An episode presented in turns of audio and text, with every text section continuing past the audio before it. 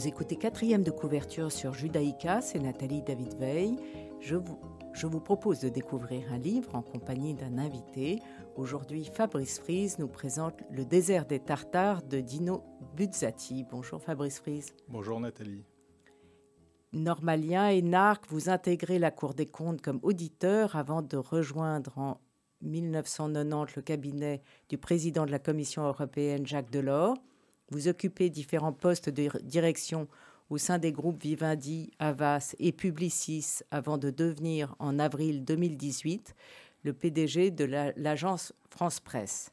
Vous rejoignez le week-end Bruxelles où travaille votre femme et réside votre famille. Et vous venez de publier L'emprise du faux, des informations, le temps du combat aux éditions de l'Observatoire ça va évidemment avec votre travail. C'est parce que vous avez eu ce travail que vous avez écrit le livre ou vous aviez eu idée d'écrire ce livre avant? Non, c'est complètement lié à mon, poste actuel. Il se trouve que l'AFP est devenu, euh, ces deux, trois dernières années, un des acteurs de la lutte contre la désinformation. Nous avons une centaine de ce qu'on appelle des fact-checkers dans le monde. On couvre une cinquantaine de pays en 23 langues. C'est un boulot d'utilité publique par les temps qui courent, compte tenu du fait que la désinformation est devenue massive. Et donc j'essaye d'expliquer euh, naturellement euh, euh, les formes que prend la désinformation contemporaine et surtout ce qu'on peut faire pour lutter contre ce fléau. Oui, vous proposez de riposter, vous avez une stratégie de combat, vous la développez dans votre livre, donc je rappelle le titre L'emprise du faux. Euh, aux éditions de l'Observatoire Fabrice Frise à lire absolument. Ça éclaire beaucoup sur la désinformation, qui est un vrai sujet justement. Vous avez, vous vous avez pris plaisir à l'écrire. Vous avez découvert quelque chose que vous ne connaissiez pas avant? Ah oui, on découvre toujours beaucoup de choses. C'est un, ce travail d'écriture m'a beaucoup plu. Je l'ai fait en temps de confinement. Euh, j'ai récupéré pas mal de bandes passantes. D'habitude, je voyage beaucoup puisqu'on a des, bureaux un peu partout dans le monde. Et là, je me suis retrouvé en partie en chômage technique et je me suis dit que pour, euh, pour être utile, j'allais m'y mettre. Et euh, ça m'a beaucoup, beaucoup plu. Et j'ai découvert que le phénomène était encore plus grave que je ne l'imaginais. Alors, vous avez choisi le désert des Tartares d'Ino Buzzati, paru en Italie en 1940. La traduction française signée Michel Arnaud est publiée en 1949 aux éditions Robert Laffont. Euh, Qu'est-ce qui vous a fait choisir ce livre?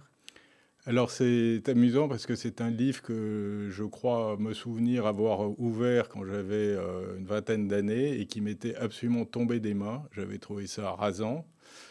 Ensuite, j'avais vu peu après, je pense, le film euh, sur le désert des Tartares, qui est un film euh, italien avec une distribution absolument incroyable, euh, avec Vittorio Gassman, Jean-Louis Trintignant, Philippe Noiret, Max von Sydow et bien sûr Jacques Perrin, qui est le, héros. Et, donc, je croyais naturellement avoir n'avoir pas besoin de lire ce livre. Je pense que c'est un film qu'il serait difficile de voir aujourd'hui parce que forcément lent compte tenu des rythmes de visionnage que nous avons aujourd'hui, mais c'est un film qui était très réussi. Je pense une adaptation réussie de ce livre. Et il se trouve que cet été, euh, je suis tombé sur le désert des Tartares et je me suis euh, mis à le relire et j'ai été absolument euh, médusé. J'ai redécouvert un, livre formidable, étrange, hors norme, qui, qui répond pas du tout à ce qu'on connaît de la littérature italienne de l'époque, qui était très marquée par la littérature engagée, le néoréalisme et naturellement au cinéma. Là, on a un objet euh, tout à fait unique. Alors, je, raconte l'histoire en deux mots. Euh, Giovanni Drogo a choisi la carrière des armes. Dans une forteresse oubliée aux confins de la frontière du Nord, il attendra de longues années, face à l'étendue aride, le début d'une guerre improbable. Il reste... Euh, euh, il, tait ses tentations de la jeunesse, euh, il ne sait pas quoi faire et la vanité militaire l'emportera et avec elle l'espoir d'un destin héroïque, mais il ne se passera rien au fort qui puisse susciter tant d'espoir, rien qui puisse justifier l'absurde attente si ce n'est l'emprise du désert. Et lorsqu'enfin sonnera l'alarme, euh, Drogo sera trop vieux, trop malade, et alors résigné, il, il va mourir. C'est un livre euh, prodigieux. Euh, enfin, moi, comme vous, je l'avais, il m'avait ennuyé à périr. D'ailleurs, quand vous me l'avez proposé, j'ai poussé un vaste soupir. Et le livre est magnifique. C'est à la fois sur, euh, sur l'absurdité de la guerre et surtout sur le temps qui passe. Et je dois préciser pour les auditeurs que c'est, je ne pense pas que ce soit un problème de génération. j'ai une fille de 22 ans qui l'a lu dans, la, dans, la, foulée, qui a, qui a trouvé ça aussi superbe. Donc euh, j'incite beaucoup les, auditeurs à le découvrir ou, le redécouvrir pour ceux qui, l'avaient, qui avaient essayé. C'est un livre sur euh, l'attente, euh, mais il se passe quand même quelque chose à la fin, puisque l'ennemi arrive, contrairement à ce que l'on pense souvent. Moi, j'avais gardé en tête que les Tartares n'arrivaient jamais, mais à la fin, ils arrivent, si ce n'est que Drogo n'est plus là pour les voir. Et donc, toute ça, c'est une réflexion, on va dire, sur, bien sûr, sur le passage du temps, euh, mais c'est aussi une réflexion sur l'échec, euh, ce qu'est une vie. Et c'est un livre, euh, on peut le dire quand même, c'est un livre très triste. Très triste, mais il, disait, il, a, confié, l'écrivain a confié les circonstances qui font qu'il a eu cette idée. Et il dit qu'il était chroniqueur euh, au sein d'un journal. Du Corriere. Exactement. Mm. Et alors, je le cite, à côté de moi, il y avait des collègues qui avaient le même âge que moi, mais la plupart étaient plus vieux. Quelques-uns même avaient déjà beaucoup d'ancienneté. Tous, évidemment, avaient espéré pouvoir faire quelque chose de plus brillant. Ils avaient espéré devenir envoyés spéciaux, par exemple, c'est-à-dire faire de grands reportages, voyager à travers le monde. Puis peu à peu, ils s'étaient fossilisés là, dans la rédaction, renonçant progressivement à leur espoir.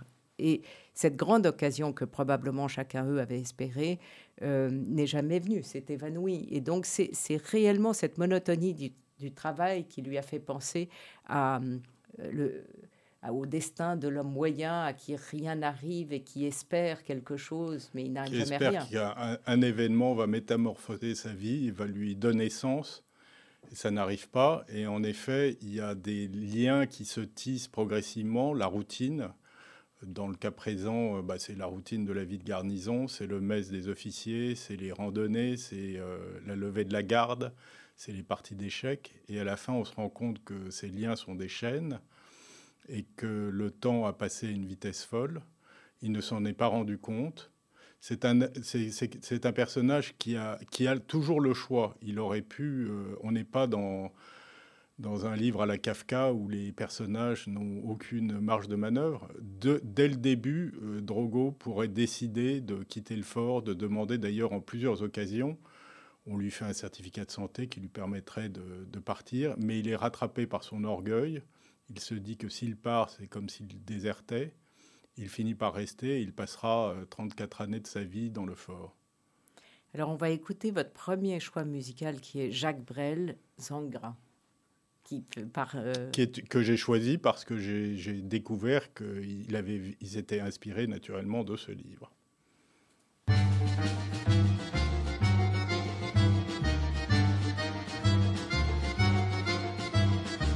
Je m'appelle Zangara et je suis lieutenant au fort de Belonzio qui domine la plaine, d'où l'ennemi viendra, qui me fera héros. En attendant ce jour, je m'ennuie quelquefois, alors je vais au bout voir les filles en troupeau mais elle rêve d'amour et moi de mes chevaux. Je m'appelle Zangra et déjà capitaine au fort de Belonzio qui domine la plaine d'où l'ennemi viendra, qui me fera héros. En attendant ce jour, je m'ennuie quelquefois alors je vais au bourg voir la jeune Consuelo, mais elle parle d'amour et moi de mes chevaux.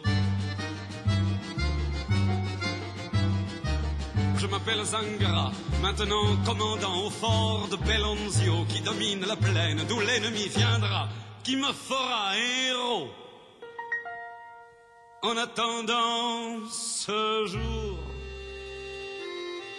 je m'ennuie quelquefois. Alors je vais au bourg boire avec Don Pedro. Il boit à mes amours, et moi à ses chevaux.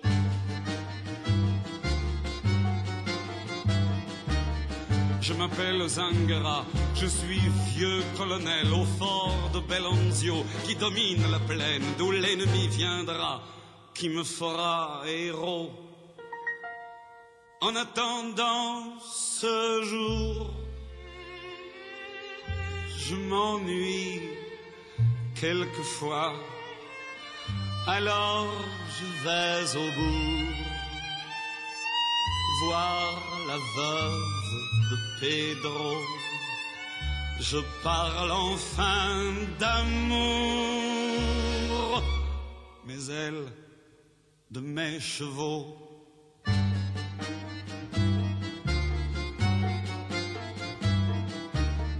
Je m'appelle Zangara. Hier, trop vieux général, j'ai quitté Belonzio qui domine la plaine. Et l'ennemi est là. Je ne serai Fabrice pas héros. euh, qui vient de publier L'emprise du faux des informations, le temps du combat aux éditions de l'Observatoire, nous parle ici de Buzzati, le désert des Tartares. Et on parlait du cho- des choix que le héros avait euh, tout, tout du long de, son, de sa longue existence. Alors, euh, Brel, là, évoque euh, les les amours du héros, et effectivement, euh, Drogo peut, revient en ville, passer euh, une permission.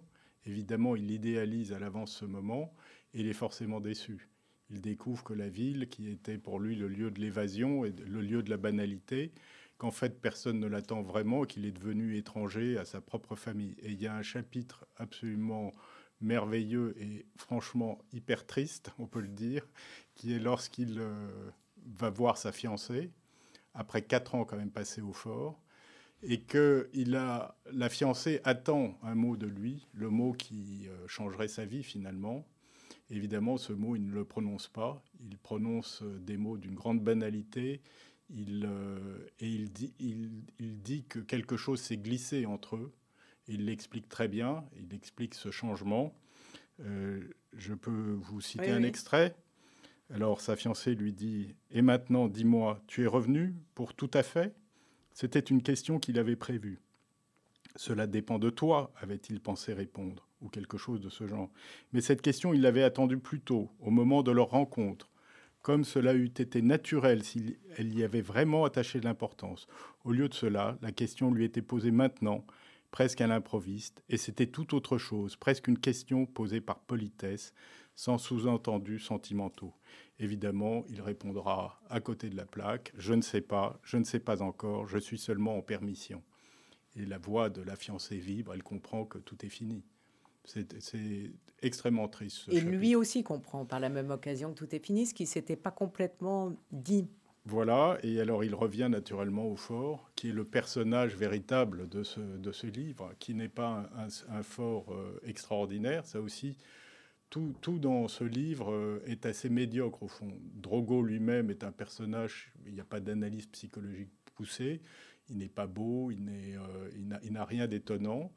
Euh, et le fort lui-même n'est pas un fort, une citadelle extraordinaire. Alors dans le film, c'est une citadelle extraordinaire. C'est pour ceux qui s'en souviennent, c'est la citadelle de Bam qui est en Iran et qui est un lieu euh, patrimoine de l'UNESCO qui malheureusement a été euh, détruit par un tremblement de terre euh, au début des années 2000 et que j'avais eu la chance de visiter avant. Donc on a l'impression de, quelque chose de formidable. Mais dans le livre, c'est une bâtisse de deuxième catégorie qui n'a pas beaucoup de, donc de prestance, mais qui en fait exerce un effet hypnotique sur tous ceux qui, y passent.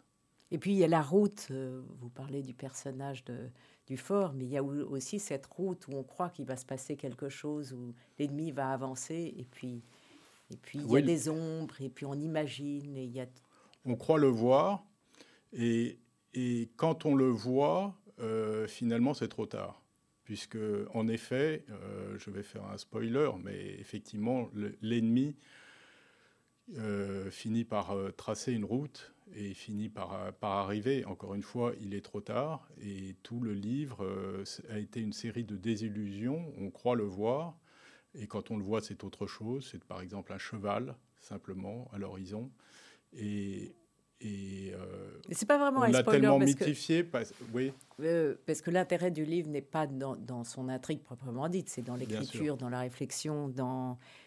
Ah, je préviens le lecteur, il ne se passe rien dans, dans ce livre. C'est un récit de, de, bataille sans, sans combat.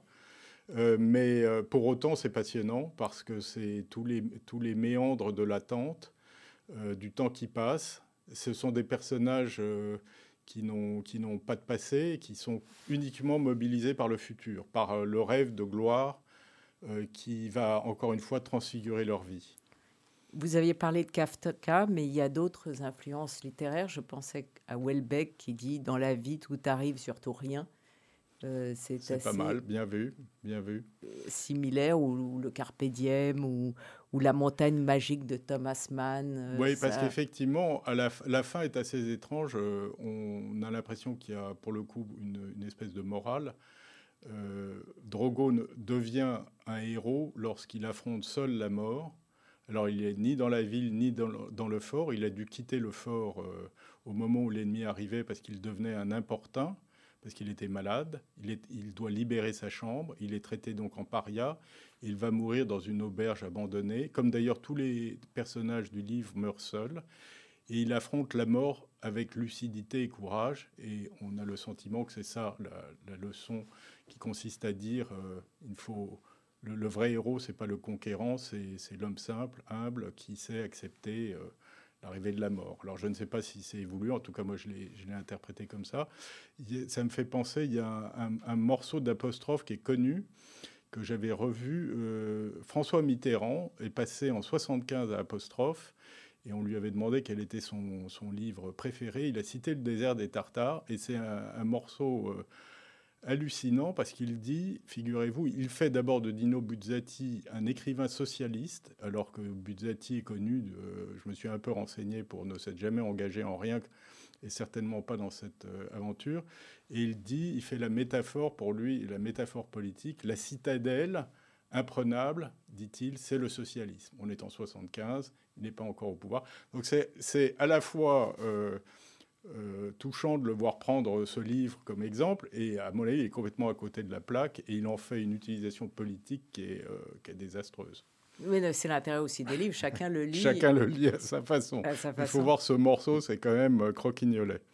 Et puis il y a aussi quand même les relations entre le lieutenant, les subalternes, le capitaine, les jeunes recrues qui se tissent et que j'ai trouvé intéressant où il faut il faut, à un moment donné, il y en a, il y en a un qui se fait, euh, qui se fait tuer parce qu'il s'est promené. Il a oublié le mot de passe. Exactement. Et oh, donc, bah, il y a tout de même, quoi, vous en disiez, des rebondissements. Ah oui, il se passe, il se passe, il y a quelques, il y a, quelques rebondissements, mais pour montrer euh, l'absurdité de ce monde militaire, puisque le type qui, qui est tué l'est parce qu'il a oublié le mot de passe en revenant de.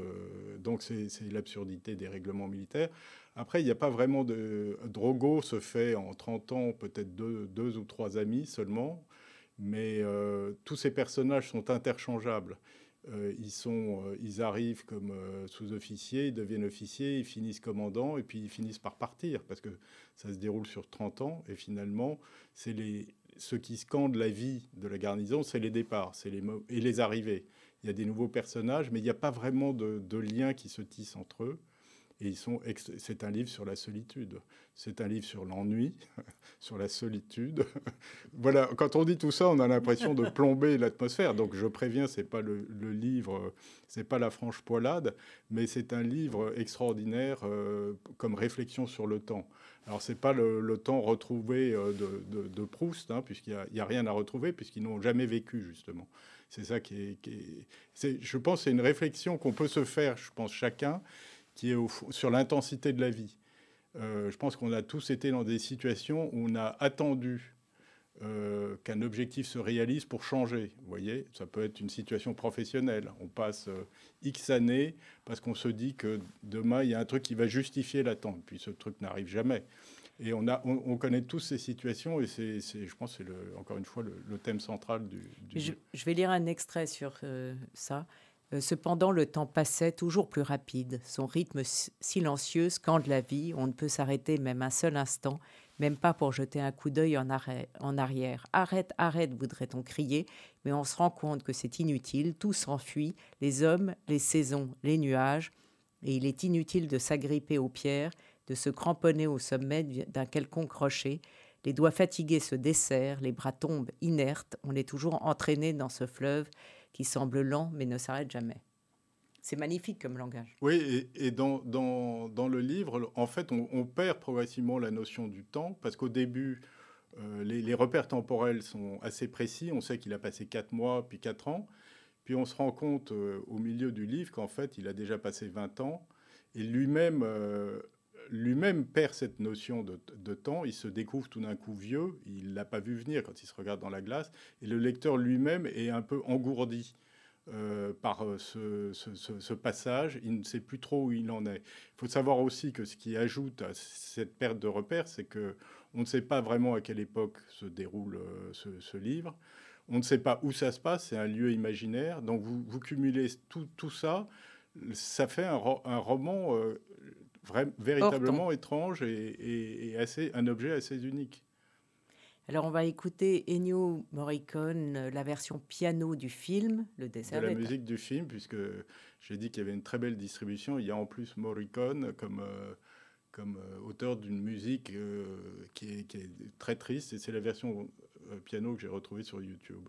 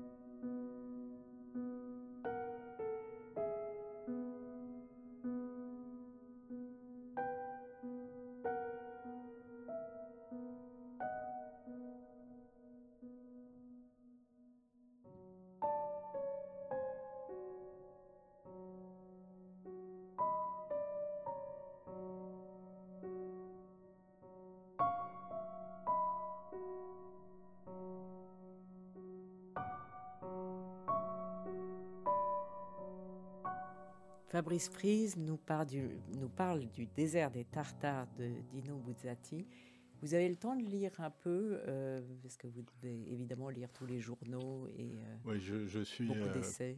J'ai toujours été, je le suis encore plus par, par ma profession actuelle, dévoreur d'infos, mais pour faire contrepoids, je pense que c'est justement très important de, de lire des choses un peu intemporelles comme ceci. Je lis beaucoup d'histoires. Euh, là, je suis en train de finir euh, un pavé qui est la biographie de Julian Jackson sur euh, De Gaulle, qui est un chef-d'œuvre absolu de, biographie. et je vais attaquer une autre biographie qui est un autre pavé, qui est celle de Philippe Roth, qui est ah un auteur que, que j'adore, par un type qui s'appelle Bailey Black. Et puis, euh, je lis, euh, et puis je lis de la fiction. Histoire et fiction, je lis très peu d'essais. J'ai commis un essai, mais j'en lis très peu parce que souvent ça me, ça me rase. Euh, mais beaucoup, oui, beaucoup d'histoires, beaucoup de, beaucoup de bio. J'écoute aussi beaucoup de podcasts. parce qu'il y a des choses en, justement sur la littérature, par exemple, il y a des podcasts de France Culture, outre celui de Judaïka, il y a des podcasts de France Culture qui sont merveilleux et c'est des moments où...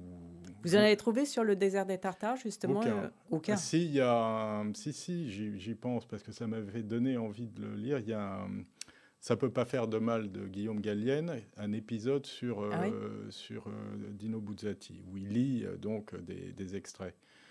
et il, il, lit particulièrement bien, comme on le sait, il fait particulièrement bien les voix de femmes, et il est merveilleux. Alors malheureusement, il a arrêté son podcast au bout de 400 épisodes. Au bout de 400 épisodes, donc on, a, on a, les archives et on a de quoi s'amuser.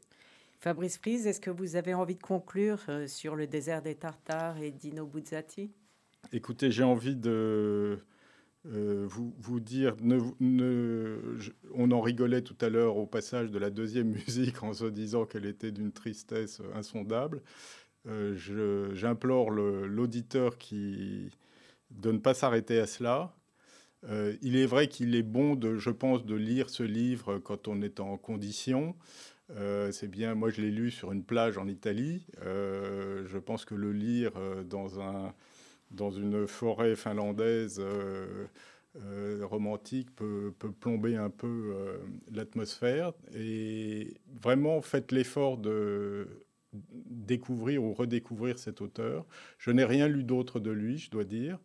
Euh, c'est un, c'est un livre que je trouve unique et je, donc je recommande chaudement. Merci beaucoup, Fabrice Prise.